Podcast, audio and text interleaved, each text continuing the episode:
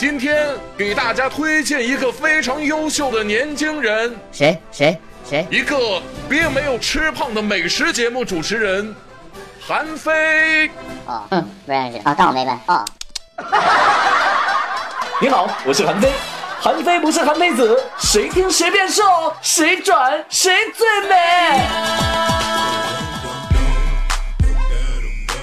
大伙好，我是韩非，欢迎收听《韩非不是韩非子》。这是新做的一篇花，三十秒时间。很多人在问说，你为什么要起这个名儿叫韩非不是韩非子？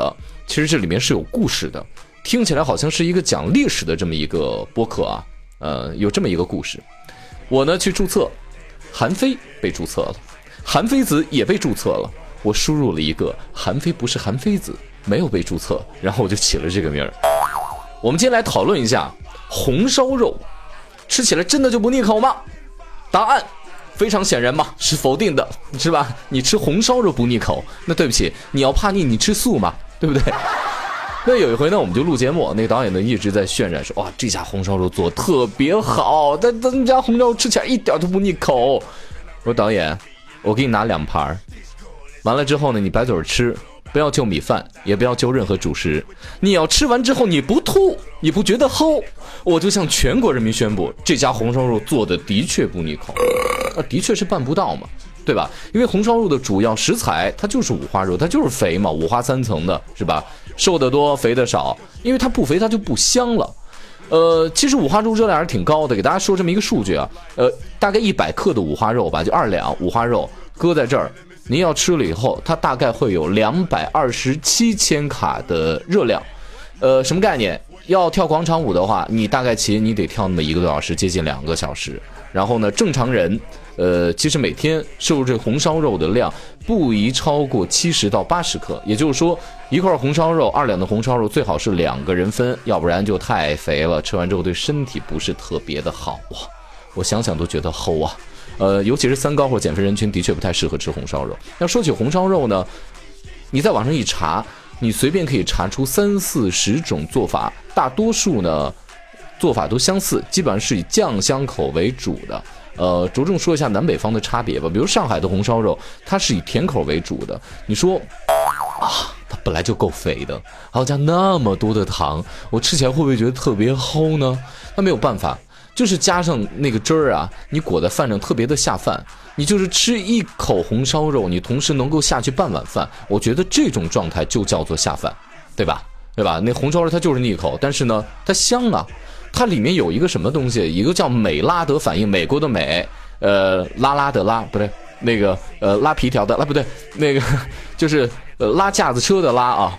然后呢，美拉德反应，这个反应呢是一个这个化学上面的一个反应，大概其实就是说酒啊、糖啊，包括这些动物性的脂肪在一起之后，它会产生一种诱人的味道、诱人的色泽。我总结一句话，叫什么感觉呢？那种感觉就是你看起来就很好吃。对，因为大家都爱吃肉嘛。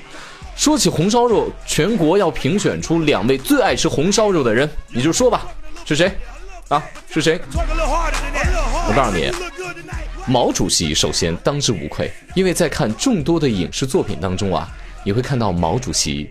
特别爱吃红烧肉，而且通常就只吃红烧肉，的确不拌饭。嗯，好像毛主席觉得不太齁，因为呢，湖南口味的湘菜版的红烧肉呢，里面通常会搁一点湖南的那种辣椒酱，它是辣口的。本来那种辣椒酱是经过发酵的，所以说进去之后呢，呃，它本身有那种发酵菌，酸酸的那种感觉，但是你吃不出酸来。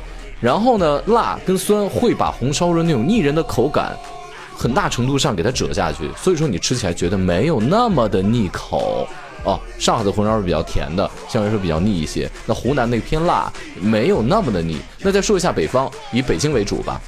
呃，北京呢有一道菜叫做醋焖肉，其实做法呢跟红烧肉差不多，但是就是在红烧肉最终出锅之前，里面会加真的恨不得就加两盆醋搁在里面，都还觉得少。那就把这醋加进去之后呢？呃，你会觉得就是那个醋的那个清香的味道，尤其那种米醋清香的味道，就是哇扑鼻而来。所以说给你一个错觉，也是觉得这个红烧肉吃起来没有那么的腻口。假如说你要真的特别爱吃的话，尤其是这种吃起来觉得没有特别腻口的红烧肉，你得谨慎了，因为它外表吃起来不是特别的腻口，不代表它真正它的脂肪、它胆固醇含量就低，不代表你吃完之后你就会变瘦啊！这个吃红烧肉是不可能吃瘦的，亲。啊，另外一个呢，说起红烧肉，我们真的全国人民、全国的吃货必须得感谢一个人，这个人呢是宋代的一个人，他的名字叫做苏东坡啊。有一道特别有名的菜叫东坡肉嘛，大伙儿都知道。我觉得这应该就是红烧肉的鼻祖类型的这么一个菜了啊。呃，其实，在宋代之前，对红烧肉的描述是这样的，大概是富贵者不食，贫贱者食之。什么意思呢？就是富贵人家是不吃红烧肉的。然后呢，贫贱的人才吃。你想想看啊，这种劳动人民为什么要吃它？我每天要下地干活呀，对不对？我不补充这些热量，哪有力气啊？红烧肉呢，可以迅速补充人的身上的这个这个热量，所以说呢，可以让你长时间的有饱腹感，呃，或者说长时间觉得比较齁，然后必须得出去活动活动，把它消化了。呃，但后来呢，东坡苏东坡这个人呢，他就采用了小火慢炖这样的方式，很大程度上，第一让这个肥肉。在嘴里有那种一吃就化的感觉。另外呢，长时间的小火慢炖哈，或者说什么白煮不如不如一焖吧，就是那一焖能把那个油啊，就是那肥油给它流出来，所以吃起来没有那么的腻口。从此之后，这红烧肉上了大雅之堂了。所以，所以从这一点上，我们必须得感谢苏东坡这个人。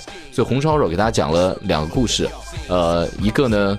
是关于毛主席特别爱吃红烧，影视作品可以可以看到。另外一个得感谢苏东坡，因为他把苏东他把这个红烧肉留了下来，包括现在咱们依然可以在很多的高档饭店里面吃到非常美味的红烧肉。最后提醒一句，红烧肉美味，可不要贪吃哦。感谢收听今天的韩非不是韩非子，明天讲什么？我再想想。